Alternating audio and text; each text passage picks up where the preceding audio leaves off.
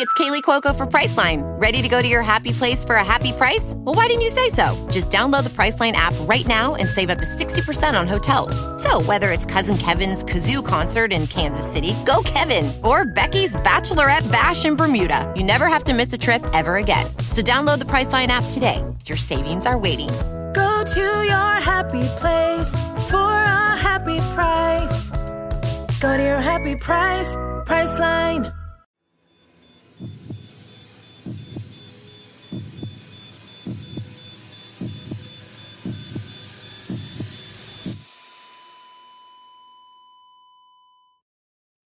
Our episodes deal with serious and often distressing incidents.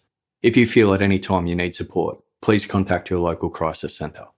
For suggested phone numbers for confidential support, please see the show notes for this episode on your app or on our website.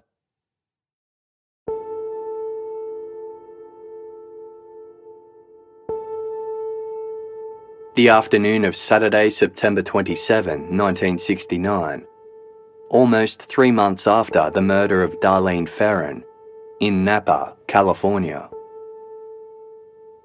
21 year old Joanne and her two friends made their way into California's Vaca Mountains.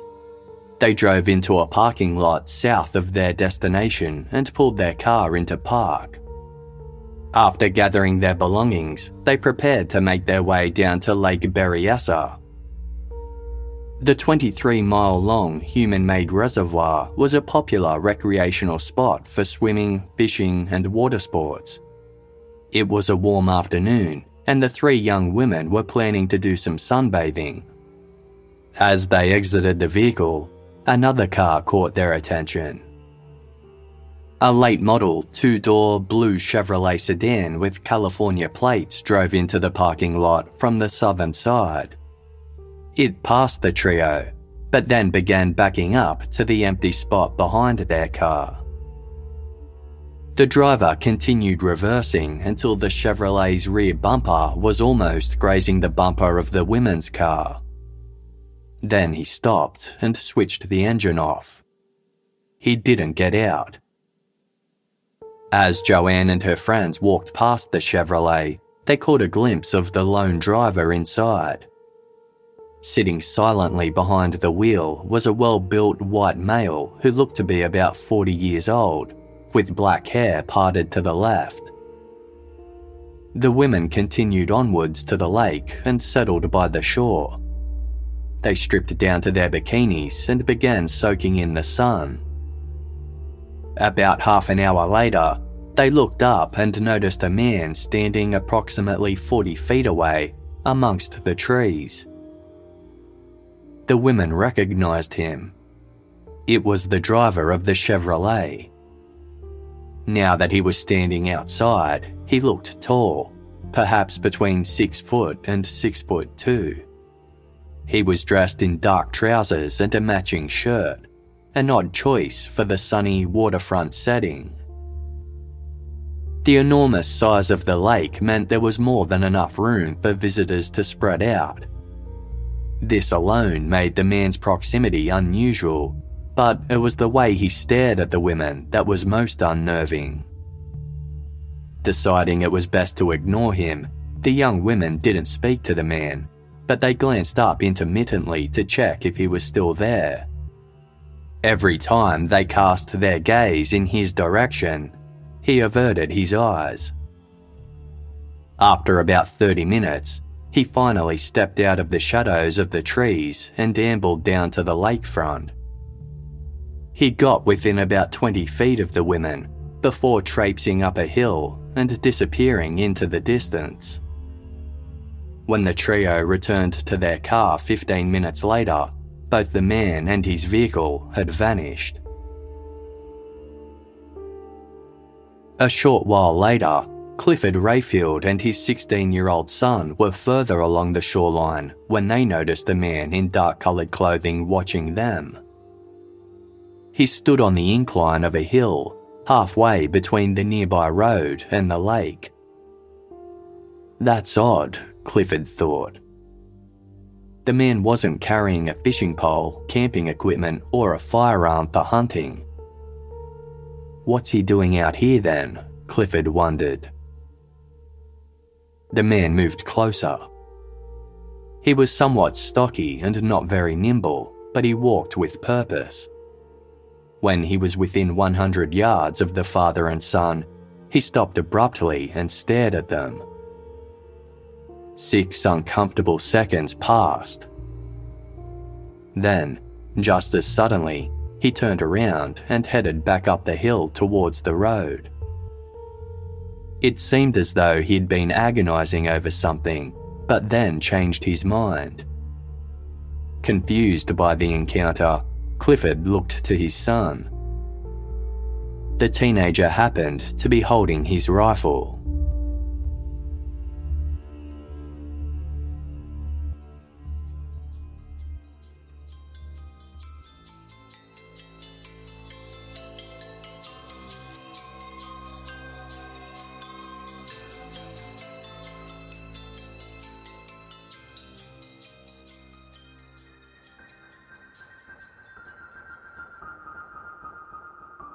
Oblivious to the strange man disturbing other Lake Berryessa visitors, 22 year old Cecelia Shepard and 20 year old Bryan Hartnell took in their peaceful surroundings.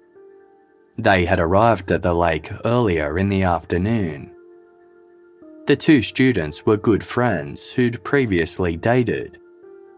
Cecelia had recently transferred to another university and had stopped in at her old college for a visit. When she bumped into Bryan there, the pair decided to spend the afternoon together. A last minute change of plans led them to the lake. Bryan parked his white Volkswagen Karmann Ghia by the side of Knoxville Road. He and Cecelia gathered up a blanket and a deck of cards, then ambled along a narrow dirt trail towards the water. After walking for about a quarter of a mile, they saw a sandbar that provided access to a small grassy island. They walked across and spread their blanket under the shade of a large oak tree near the shoreline. From this idyllic spot, they had the perfect vantage point to admire the lake. Cecelia lay with her head on Bryan's shoulder and they reminisced about old times. Two hours passed with nothing to disturb their privacy except for an occasional boat sailing across the lake's calm waters. It was nearing 6:30 p.m. when all of a sudden they heard a rustling sound from some nearby bushes. Bryan asked Cecelia if she could see what was making the noise. She looked over a heavy-set man was standing a short distance away, watching them. He was white, approximately 200 to 225 pounds, and between 5 foot 8 and 6 feet tall. As Cecelia watched, the man stepped behind a tree and disappeared. She told Bryan, who assumed the stranger was merely looking for an isolated spot to urinate. Nonetheless, he told Cecelia to keep an eye on him. Suddenly, she squeezed Bryan's arm and cried out, Oh my god, he's got a gun. Cecelia and Bryan stared in shock as the man strode towards them, pointing a handgun in their direction. Dressed in dark trousers and a windbreaker, the man's face was concealed by a dark hood that covered his entire head, shoulders, and part of his torso. Holes for his eyes had been cut into the hood, and he wore a pair of clip on sunglasses over the top. A neat white crosshair symbol was carefully painted across his chest, and hanging from the right side of his belt was a large sheathed knife. I'm on my way to Mexico, he revealed. I escaped from Deer Lodge Prison in Montana. Bryan peered through the exposed eye holes in the man's mask and noticed sweaty brown hair stuck to his forehead. He thought the man sounded young, as though he was between 20 and 30 years of age, and he didn't come across as well educated, He also spoke with a slight drawl that was strangely familiar. Bryan explained that he didn't have any money but would help in any way he could. He offered to hand over his wallet and car keys, but the man didn't take them. In an attempt to defuse the situation, Bryan nervously tried to engage the hooded man in conversation. At one point, the man reholstered his weapon. But he wasn't interested in being reasoned with.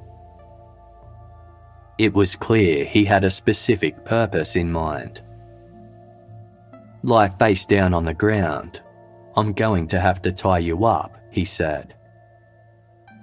He removed several lengths of plastic washing line that were hitched to the left side of his belt and handed them to Cecelia. You tie the boy up, he demanded. Cecelia did as she was told. The man hogtied Cecelia himself before checking Bryan's restraints to make sure they were tight enough. He then bound their ankles together. Noticing the man shaking, Bryan asked if he was nervous. Yes, I guess so, he replied. Since the beginning of the ambush, Bryan had suspected that the man's gun wasn't loaded. Now that he and Cecelia were both restrained, he wasn't so sure. He asked the man, who pulled out the clip in response, confirming there were bullets inside. He then reached into his belt and pulled out a bayonet style knife with a long, sturdy blade. Bryan felt terror surge through his body upon realizing this wasn't going to end well. He begged the man to stab him first so he wouldn't have to watch Cecelia being hurt. He began stabbing Bryan over and over in the back, six times in total. Bryan was flooded with shock. He lay prone in a total daze, unable to react. Cecelia started screaming frantically. The man turned to her and launched a frenzied assault. He stabbed her in the back before rolling her over and repeatedly stabbing her in the torso. He launched his knife into her chest, breasts, groin, and abdomen, grunting and breathing heavily as the attack intensified. When Cecelia stopped moving, the man calmly walked away from the scene. He headed back towards the road where his victim's white Volkswagen Karmann Ghia was parked and took out a black marker.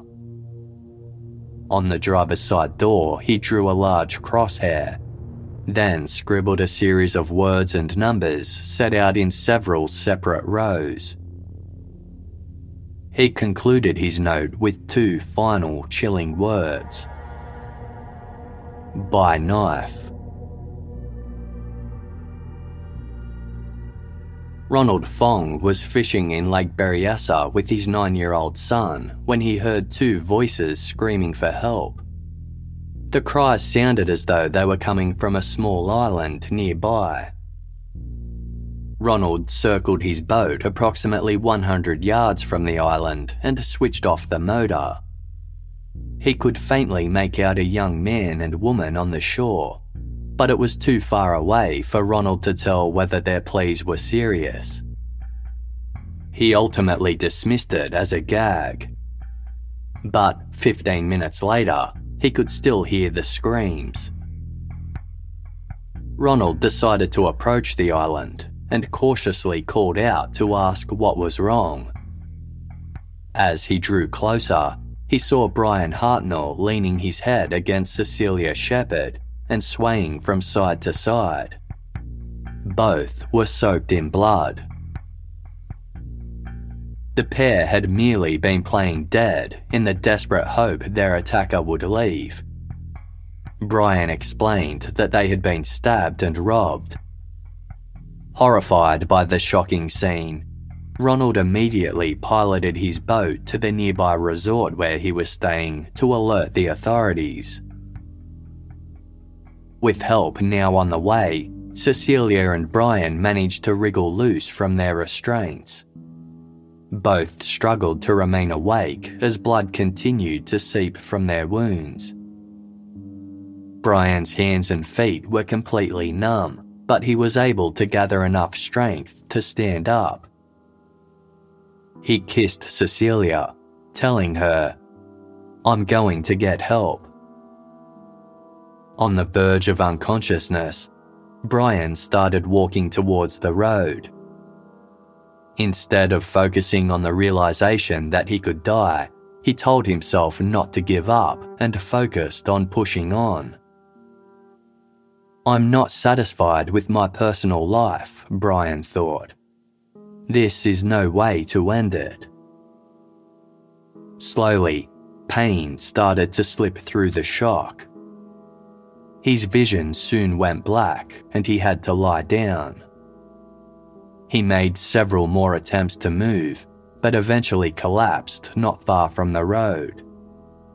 All he could see were the trees around him blurred into an indistinguishable haze.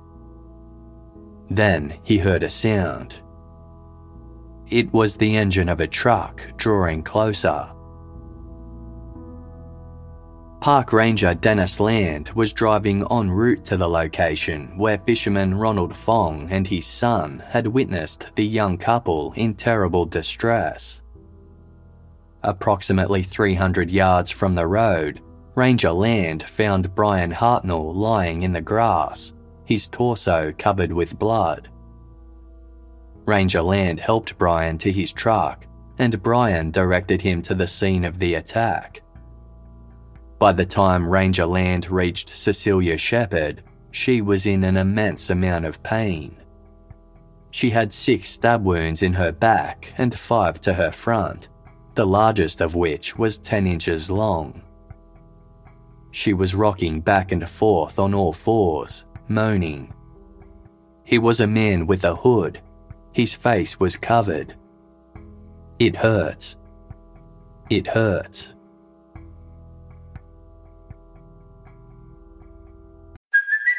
Hey, it's Kaley Cuoco for Priceline. Ready to go to your happy place for a happy price? Well, why didn't you say so? Just download the Priceline app right now and save up to 60% on hotels. So, whether it's Cousin Kevin's Kazoo concert in Kansas City, go Kevin, or Becky's Bachelorette Bash in Bermuda, you never have to miss a trip ever again. So, download the Priceline app today. Your savings are waiting.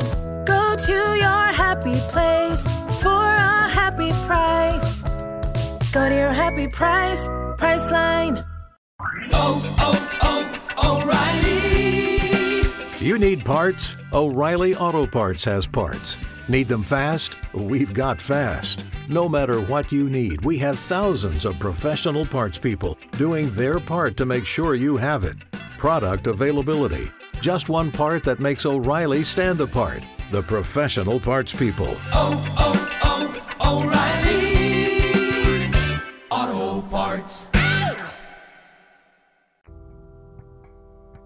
At 7:40 p.m., the switchboard at the Napa Police Department lit up as a call came through. 70 minutes had passed since the attack at Lake Berryessa. I want to report a murder. No, a double murder, the male caller said calmly. They are two miles north of park headquarters. They were in a white Volkswagen Karmann Ghia. The caller continued, ignoring questions. I'm the one that did it. He then placed the receiver down instead of hanging it up, so the call remained connected. Officer David Slate kept speaking into his phone, asking whether anyone was there, but there was no reply. Passing traffic could be heard in the background, along with what sounded like female voices. Officer Slate contacted the phone operator to see if the call could be traced. He was informed that the caller had used a payphone. The operator would keep the line open as she attempted to find out where the call had originated from. Meanwhile, radio news reporter Pat Stanley was listening to his police scanner for possible stories. He overheard Officer Slate saying that a suspicious call had been made from a payphone somewhere in Napa and that the caller hadn't hung up properly. Pat decided to drive around town looking for the phone in question. Near a car wash on the corner of Main Street, 27 miles from the crime scene at Lake Berryessa, he spotted a phone booth. Inside, the payphone's receiver was dangling down. Pat approached the phone and began shouting into the mouthpiece, asking if Officer Slate could hear him. When Officer Slate responded that he could, Pat provided the location. Two officers were dispatched to the area. They didn't notice anyone suspicious, nor were there any footprints or tyre marks nearby. They photographed the phone booth and processed it as a crime scene, finding seven latent fingerprints, three latent palm prints, and one indistinct print. At Lake Berryessa, officers had found Bryan's Volkswagen parked on the side of the road, a short walk from where the couple were attacked. Its doors were locked, and it didn't look as though anyone had attempted to break in. However, someone had used a black marker to write a message on the driver's side door. It began with a crosshair symbol, followed by the city name Vallejo and vertical rows of numbers. The discovering officer immediately recognized these as significant dates. First was December 20, 1968, the date that the Zodiac murdered David Faraday and Betty Lou Jensen. Next was July 4, 1969, when the Zodiac attacked Darlene Ferrin and Michael Mageau. The third and final date was the current one, September 27, 1969, followed by the time of 6:30 and the words by knife. Upon seeing this final date, the police officer felt a wave of horror wash over him. It seemed that Cecelia Shepard and Bryan Hartnell were the latest victims of the Zodiac killer. His instincts were confirmed when the handwriting on the car was compared to the known Zodiac letters. It was a match. Several witnesses who'd been at Lake Berryessa that afternoon spoke of seeing a man lingering around the shoreline prior to the attack on Bryan and Cecelia. Police believed this was the Zodiac. When collated, these reports depicted a heavy set white man of average height wearing dark coloured clothing. He had spent hours traversing the hills around Knoxville Road. It appeared that the Zodiac was on the hunt for solitary vehicles parked in the area. He would pull up behind them, then go searching for the vehicle's owners. He'd first done it to the three young women who went sunbathing, but left without confronting them for reasons unknown. He then came across Clifford Rayfield and his son, it was possible he'd left them alone after being spooked by the sight of their rifle, or because he preferred his victims to be male female couples. About 20 feet to the rear of Bryan's Volkswagen were some tyre prints believed to have been left by the Zodiac's vehicle. At least two of the wheels had an exceptionally worn tread, indicating an older, poorly maintained vehicle that spent a lot of time on the road. Latent fingerprints lifted from the exterior of the Volkswagen didn't match anyone in police records. Several distinct footprints were spotted leading to and from Bryan's car. They were approximately 13 inches long, with a parallel bar tread design on both the heel and sole. Plaster casts of matching footprints were taken throughout the area, including one in the sand 100 feet from the point of attack. This one also showed a circular design in the instep area of the print. The pattern was from a wingwalker shoe. Wingwalkers were government issued footwear worn by Air Force and civilian personnel. Their design allowed the wearer to walk on aeroplane wings without causing damage. It was determined that the Lake Berryessa print had been made by a military sized 10.5 R boot. Wingwalkers were manufactured in Philadelphia before being shipped to Utah. Military bases throughout the country would then place orders for the boots and sell them on site. The closest base to the crime scene was the Travis Air Force Base, located 25 miles east of Napa. Purchase records indicated that the base had ordered and sold roughly 100 pairs of size 10.5 boots to personnel over the past 13 months. Unfortunately, buyers' details weren't available for these sales. Another 500 to 1,000 pairs had also been sold at the base's separate surplus store. Of those customers able to be traced and tracked down, none were arrested for crimes associated with the Zodiac.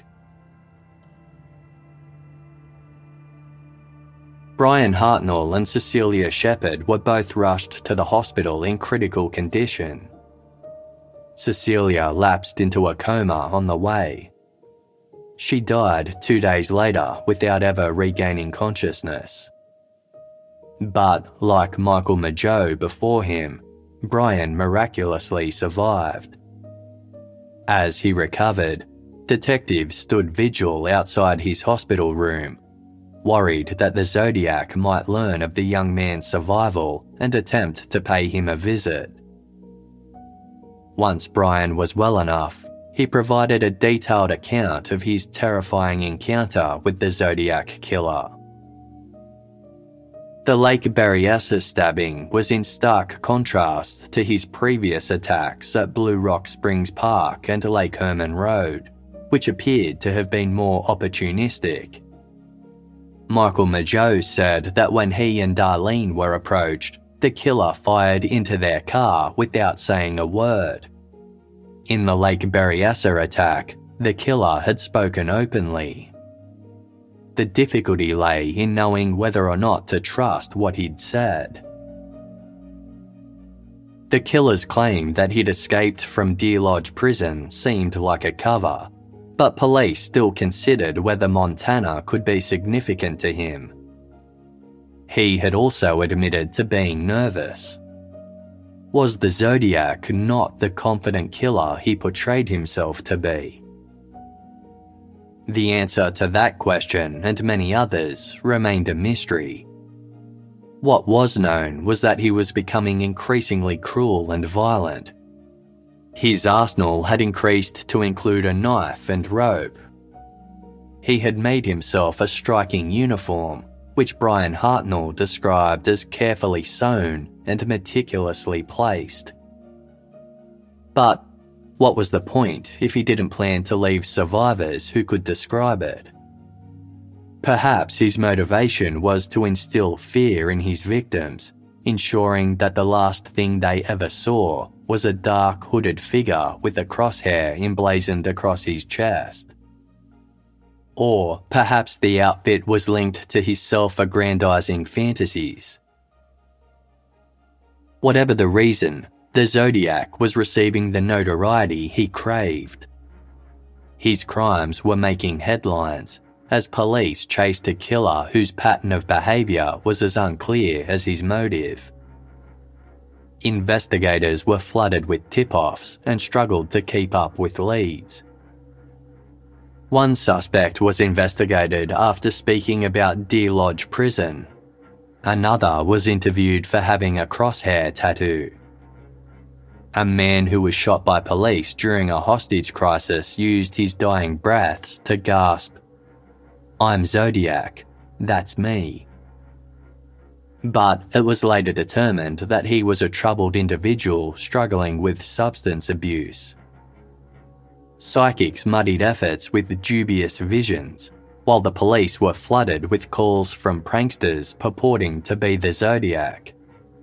Detectives travelled interstate, examined other murders for links, compared handwriting samples, and checked alibis. As September gave way to October, newspapers ran frightening headlines warning of the danger. This type of person could strike today or tomorrow, one article cautioned. He's not run of the mill. He's a real psychopathic killer. Citizens were advised to steer clear of remote areas and told to travel in groups. Couples, in particular, were warned to be careful. Meanwhile, on a street corner in San Francisco, the Zodiac killer raised his arm and flagged down an approaching taxi.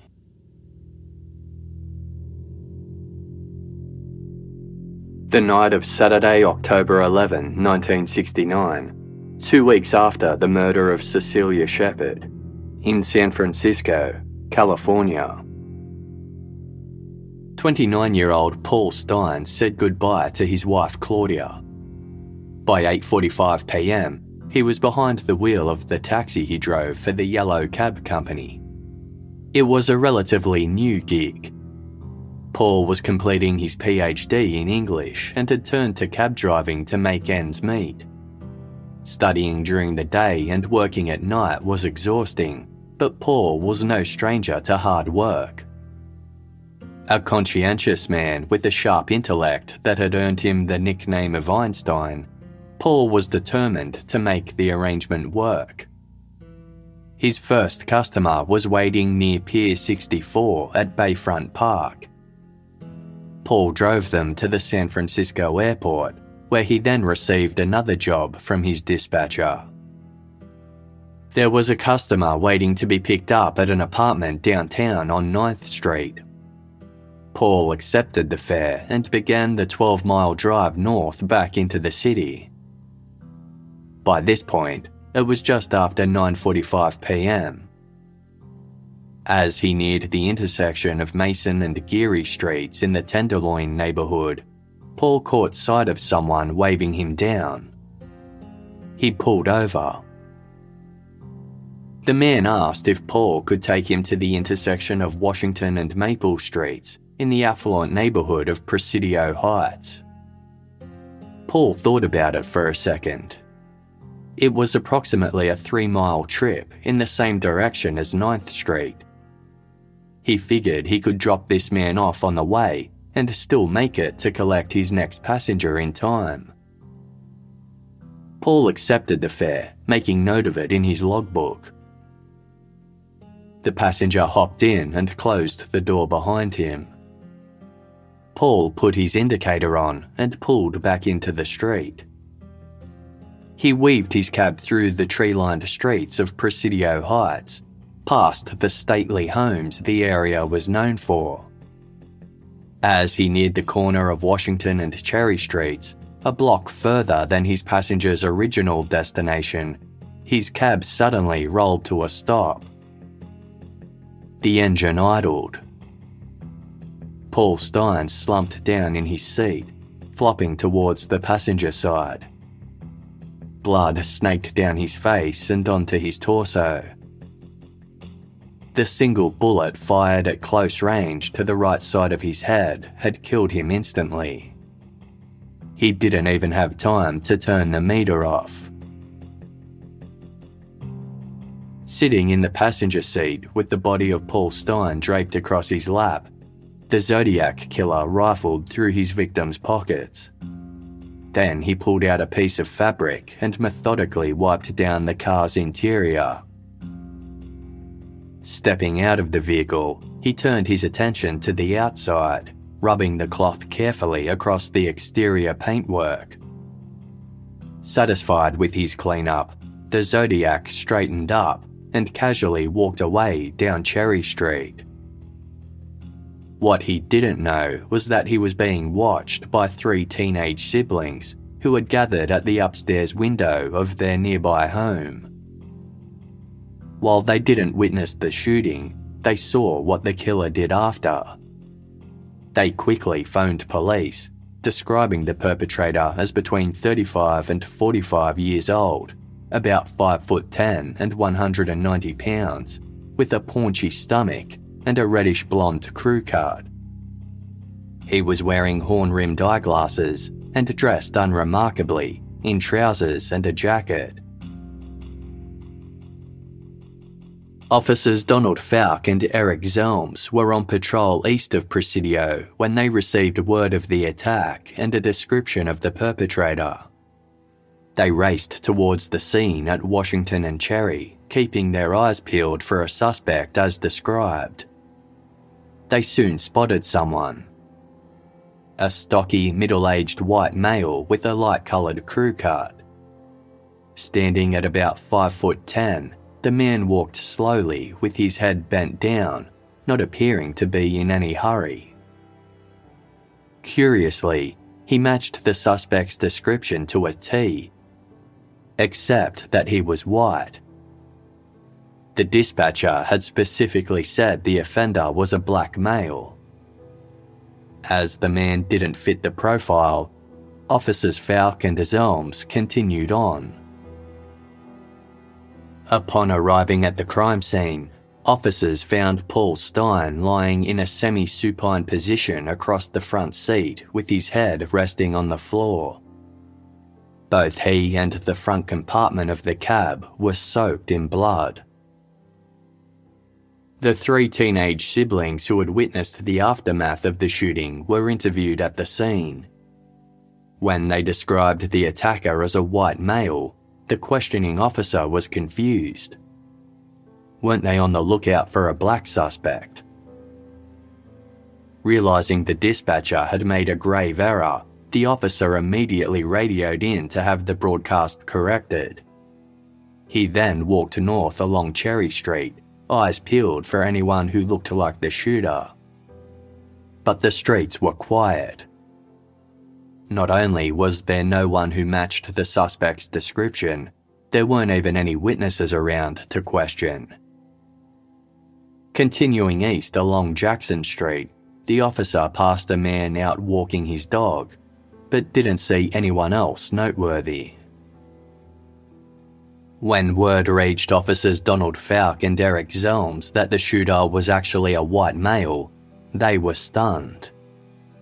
They had just passed by a man who matched the perpetrator's description in every way other than the colour of his skin. Realising they might have inadvertently driven right by the killer, Officer Fouke sped off towards the Presidio Wall playground, believing the man probably headed there after turning onto Maple Street. The area was surrounded by dense foliage.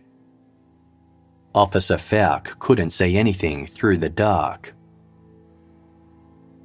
A large scale search commenced. A spotlight scanned the darkened streets, alleyways, and parklands as police swarmed the area in patrol cars and on motorbikes. Some paced the streets with sniffer dogs in tow, but the killer was long gone. Paul Stine's logbook indicated that the killer's destination had been the corner of Washington and Maple Street, the intersection was guarded by high trees that obstructed the views from residential windows, making it a safe place to pull off the murder without witnesses. It was also only one block from the Presidio Wall playground, which would have provided a quick escape route.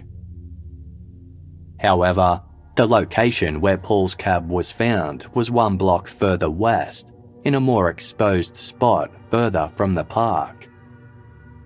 Police wondered if Paul had perhaps overshot the intersection and the killer asked him to pull over at the next corner.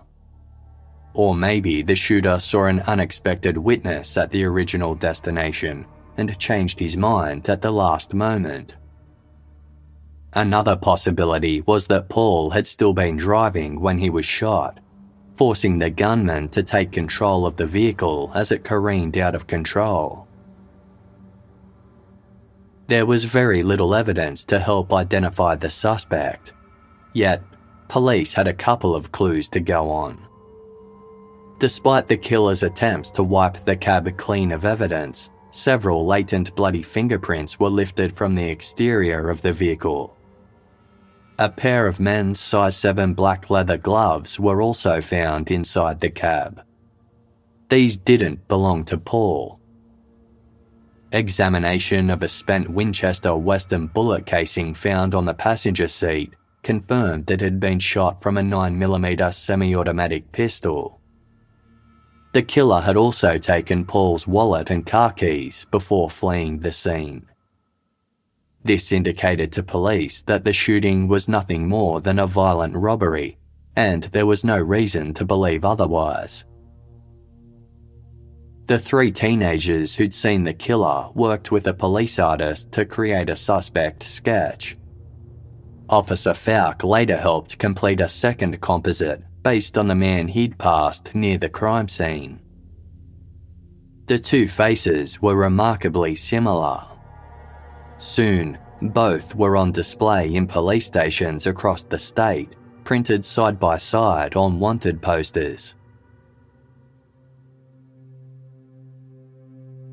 Two days after Paul's murder, Carol Fisher Kotz was sitting at her desk at the San Francisco Chronicle newspaper she worked as the letters editor, and it was her job to sort through correspondence sent by readers. As she flicked through the mail that had arrived that day, she spotted an unusual envelope. In the top left hand corner, where a return address was usually printed, someone had drawn a small crosshair symbol. Carol opened the envelope, and to her alarm, a strip of bloodied cloth fell out onto the desk. She looked inside the envelope and saw a single sheet of paper. It was a brief handwritten letter that read This is the Zodiac speaking. I am the murderer of the taxi driver over by Washington and Maple Street last night. To prove this, here is a blood-stained piece of his shirt I am the same man who did in the people in the North Bay area. The San Francisco police could have caught me last night if they had searched the park properly, instead of holding road races with their motorcycles, seeing who could make the most noise. The car drivers should have just parked their cars and sat there quietly, waiting for me to come out of cover. School children make nice targets, I think I shall wipe out a school bus some morning. Just shoot out the front tyre and then pick off the kiddies as they come bouncing out.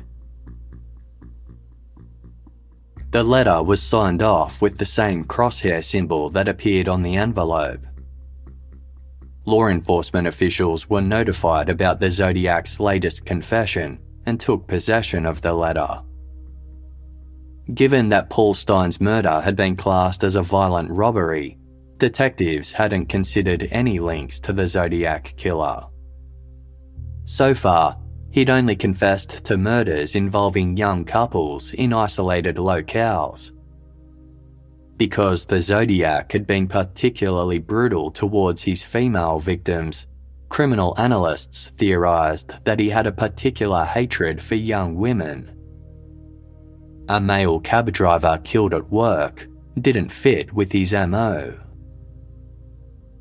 Additionally, detectives weren't even aware that a piece of Paul Stine's shirt was missing. No one had noticed this detail when bagging his clothing as evidence.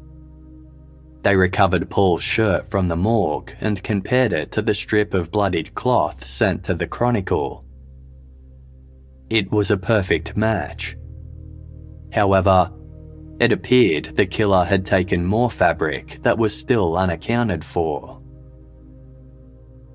A handwriting expert for the FBI compared this letter with the others sent by the Zodiac killer and deemed that all had likely been written by the same person. With another Zodiac murder confirmed, criminal analysts now had more information to work with. they noticed how the killer's letters were peppered with misspelled words and grammatical errors. He seemed intelligent, so these mistakes suggested he lacked a formal education. Though it was also possible he was deliberately making mistakes, just to throw authorities off track. Another common thread was the fact that all of his crimes seemed to occur by bodies of water or in places with water themed names. None of his crimes appeared personally motivated. It seemed that all victims had simply been in the wrong place at the wrong time.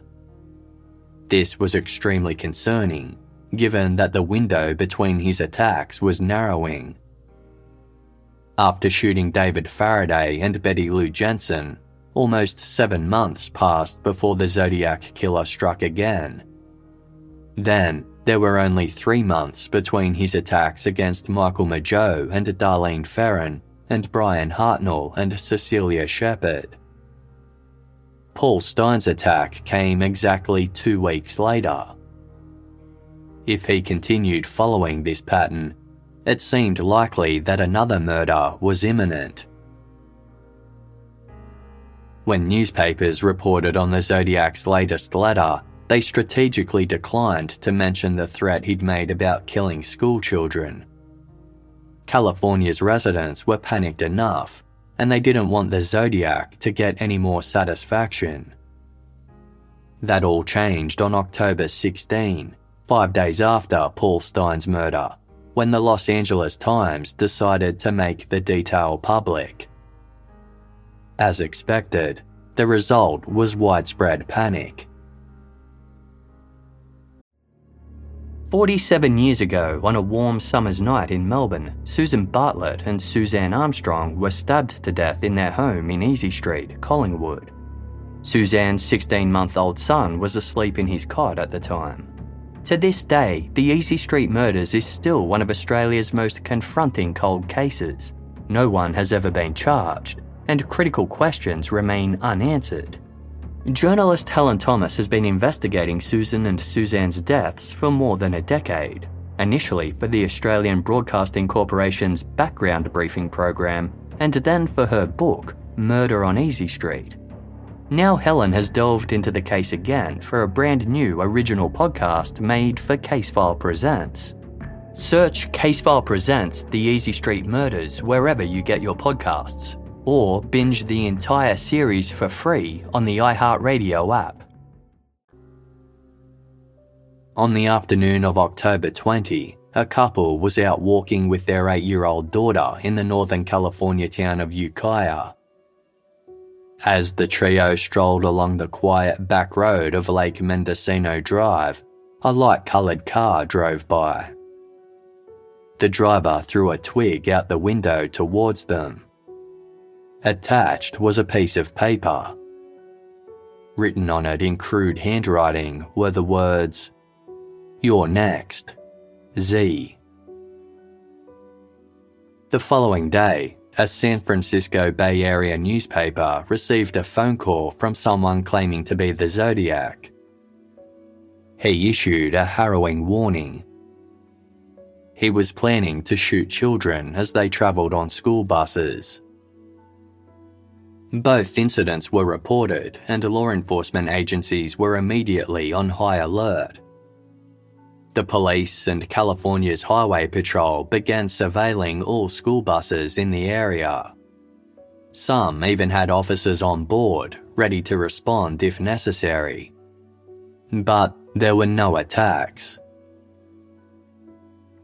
It was becoming abundantly clear that the media obsession had spurred hoaxes and attention seekers into action, prompting false confessions and copycats.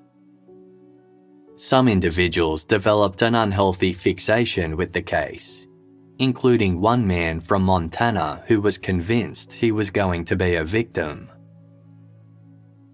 I left California because it got too hot for me, an individual claiming to be the Zodiac told an Oklahoma radio program. The Zodiac was a title many were willing to adopt for their own reasons, while the actual killer remained silent. To coax the Zodiac killer out of hiding, California's Attorney General appealed for him to come forward by promising to provide help and protection. Editors at the San Francisco Examiner also ran a direct message to the Zodiac on the paper's front page. It read, in part Five people are dead. Let there be no more killings. You are being hunted everywhere in the state and nation. You are alone in this world. You can share your secrets with no one. We ask that you give yourself up to the examiner. We offer you no protection and no sympathy, but we do offer you fair treatment, the assurance of medical help, and the full benefits of your legal rights. And we offer to tell your story. There was no response. Paul Stine's brother Joe also directly addressed the Zodiac when he offered himself up as bait. Joe was sure that he could take the killer down, explaining that he was an Army and Air Force veteran capable of overpowering a coward like the Zodiac, even without a weapon. Giving specific details as to where the killer could find him, Joe said, I work at the Richfield service station at 706 Sutter Street in Modesto. I start at 7am. I go to lunch at the Walk In Chicken in a shopping centre two blocks away, riding a bicycle along Sutter Street and leaving the station at noon each day. I go back to the service station and work until 5. Let him come and get me. Other residents and business owners in the neighbourhood were less than thrilled about Joe's challenge. They feared it would draw the serial killer to their community and place them in danger. However, their concern was unwarranted. The Zodiac didn't take Joe up on his offer.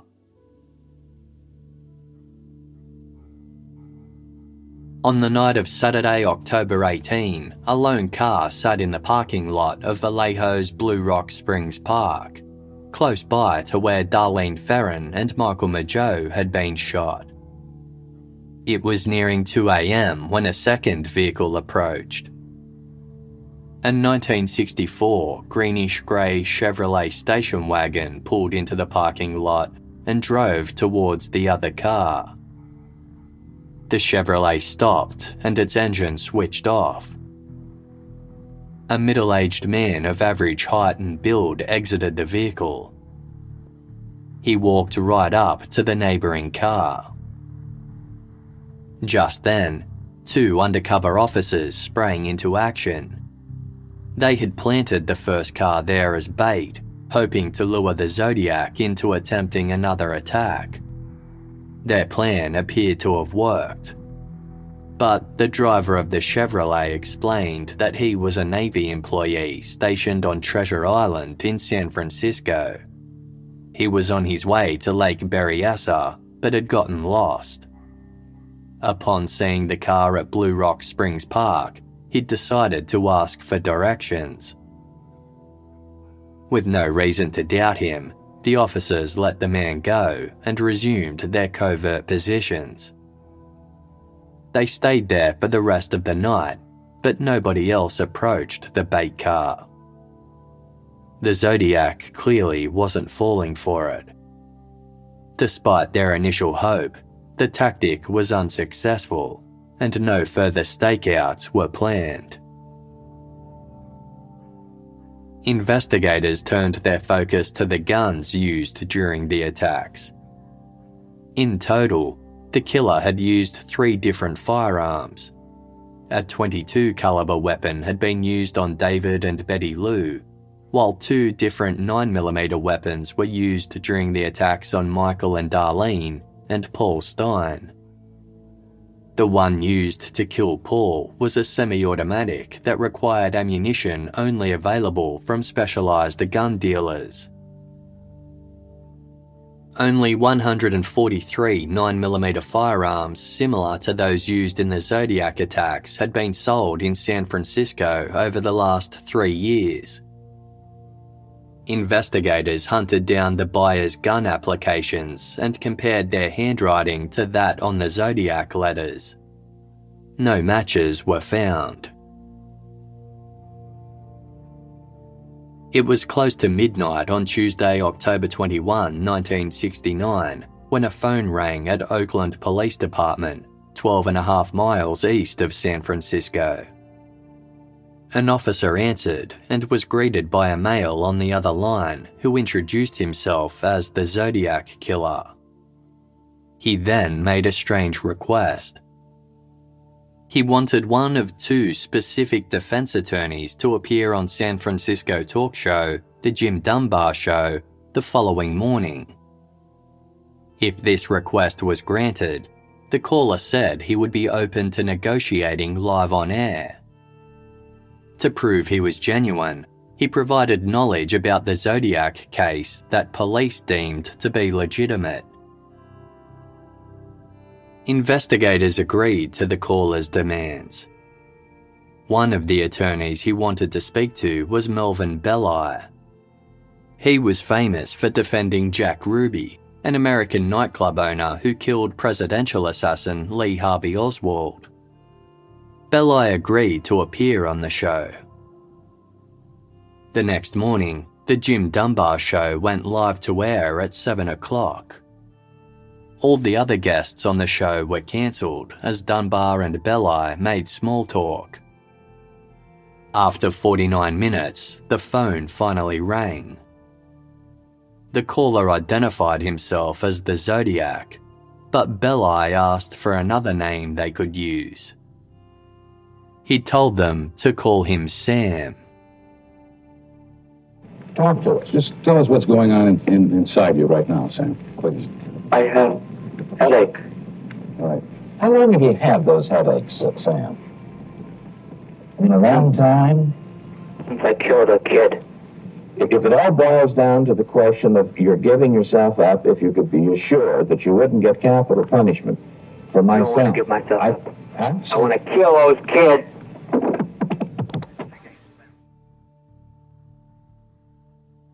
In an effort to avoid having the call traced, Sam kept hanging up and calling back minutes later. In total, he phoned 15 times over the course of two hours. Before ending one call, Sam said, I'm getting one of my headaches now. I've got to kill. I've got to kill. At one point, he threatened to jump off the roof of a hotel unless Belli agreed to meet him there. While off air, Belli convinced Sam to meet him elsewhere.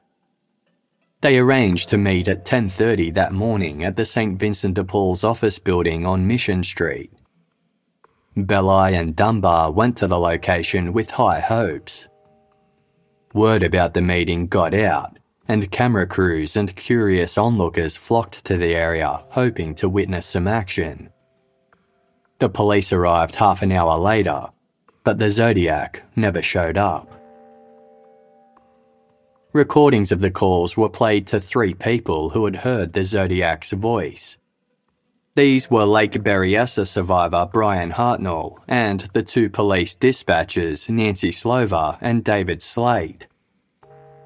None of them thought Sam sounded like the Zodiac. With no evidence to convince them otherwise, police suspected that the calls had been a hoax.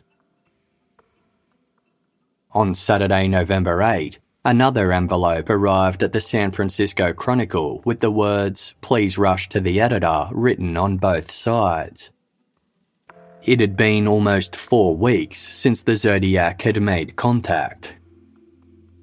He was now attempting to be funny by submitting a greeting card that parodied a popular television commercial of the time. On the front was an illustration of a fountain pen dripping in blood, and inside was a cipher with 340 different characters. Accompanying the card was a handwritten letter that read This is the Zodiac speaking. I thought you would need a good laugh before you hear the bad news. You won't get the news for a while yet. P.S. Could you print this new cipher on your front page? I get awfully lonely when I am ignored. So lonely, I could do my thing. It was signed with the zodiac's crosshair symbol, followed by the words December, July, August, September, October equals 7. This final line was explained the very next day when the San Francisco Chronicle received another letter that began This is the Zodiac speaking. Up to the end of October, I have killed seven people. I have grown rather angry with the police for their telling lies about me. So I shall change the way the collecting of slaves. I shall no longer announce to anyone when I commit my murders, they shall look like routine robberies, killings of anger, and a few fake accidents, etc. The police shall never catch me because I have been too clever for them.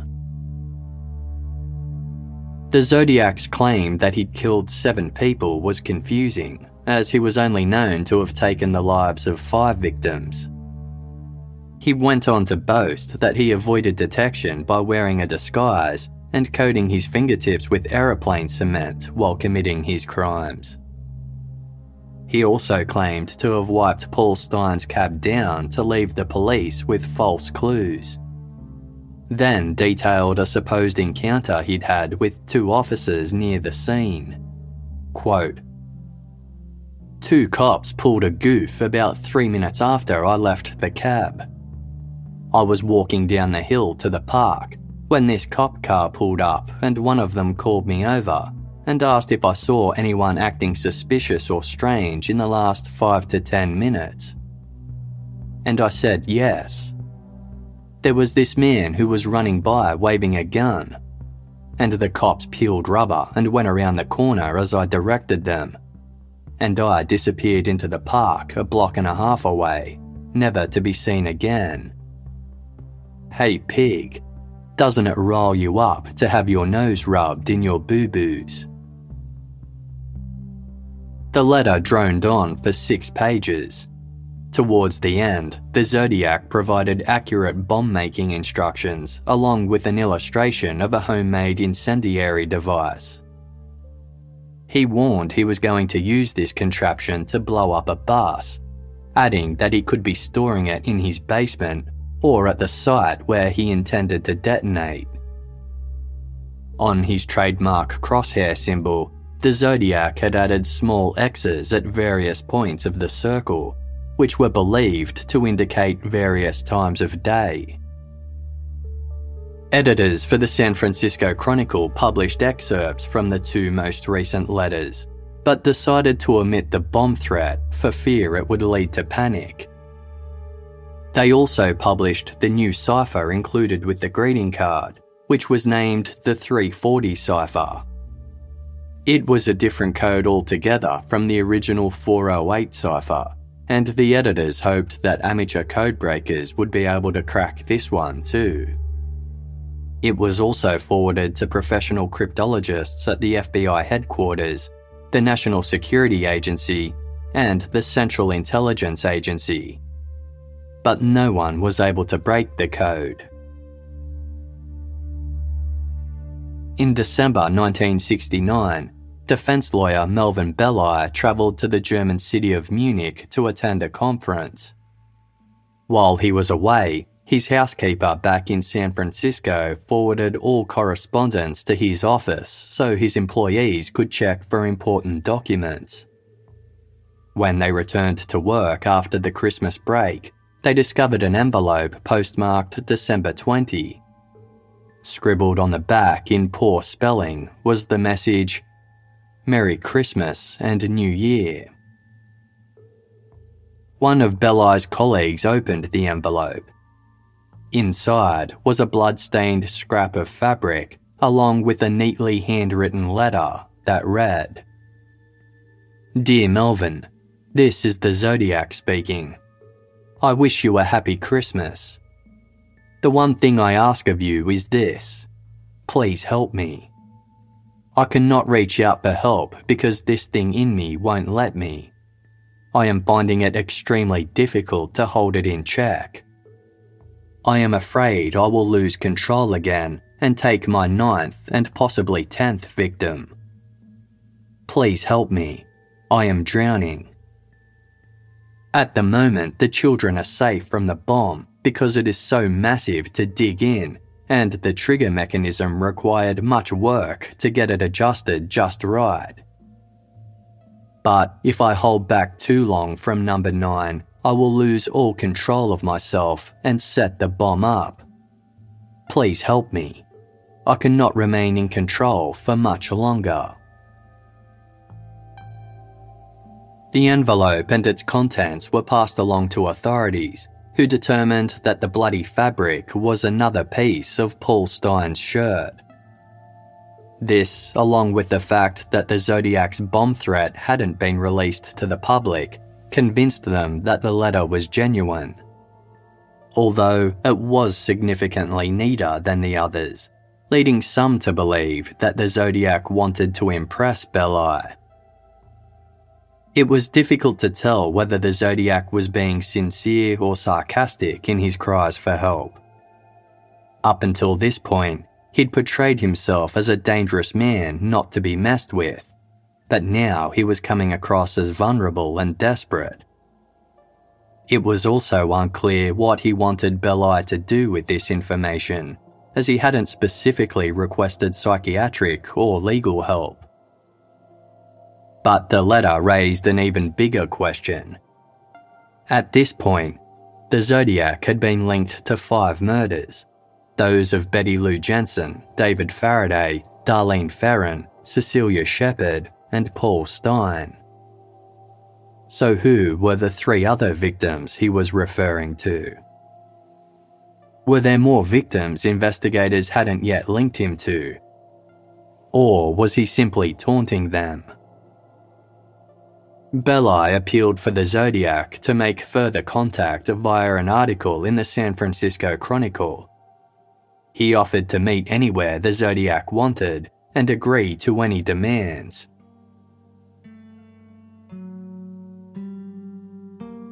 On January 14, 1970, the phone rang at Belli's home in San Francisco.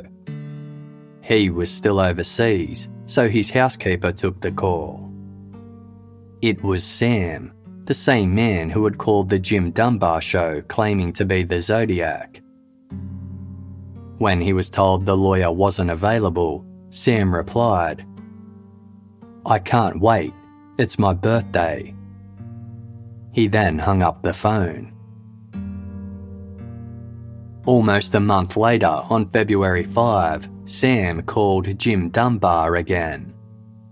Police were alerted, and Jim tried to keep Sam talking while detectives raced to the studios to listen in. By the time they arrived, Sam had hung up. The call hadn't been long enough to be traced.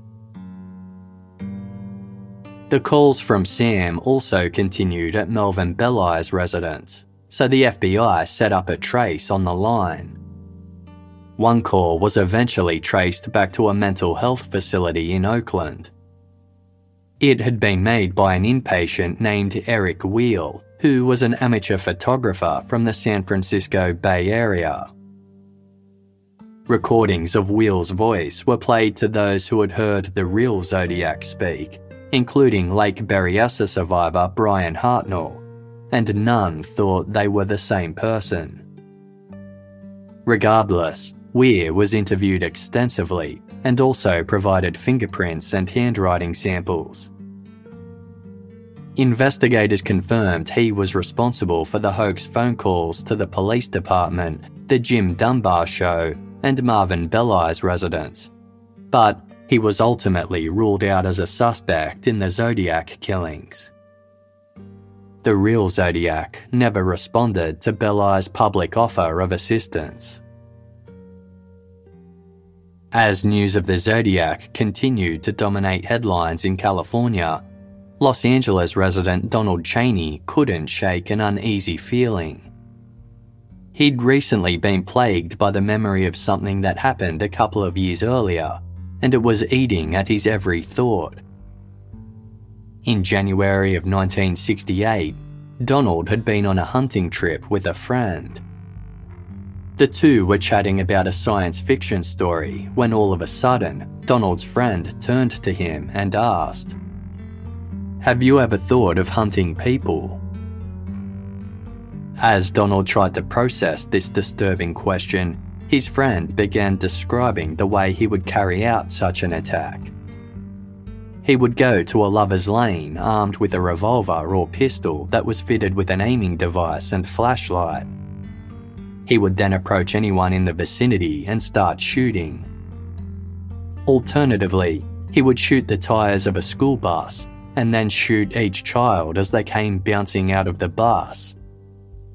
The crimes would have no motive, making it difficult for investigators to catch him.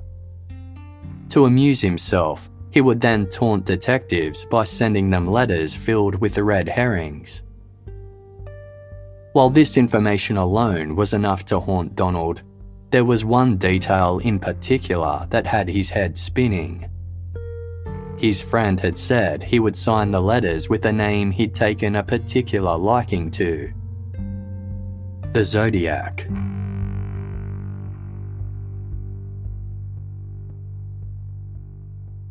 To be continued next week.